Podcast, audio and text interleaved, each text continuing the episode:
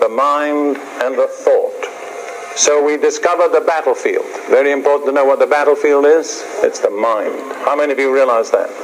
Most of your problems as a Christian are in the area of the mind. Don't let that discourage you. That's where the war is.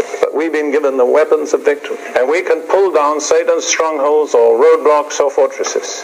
You see, Satan builds up fortresses in the minds of men and women to prevent them being able to receive the truth of the gospel. And one of our functions is by the spiritual weapons God has given us prayer, preaching, praise, and so on break down those strongholds and open the way for the Word of God to enter and to save people and to change them.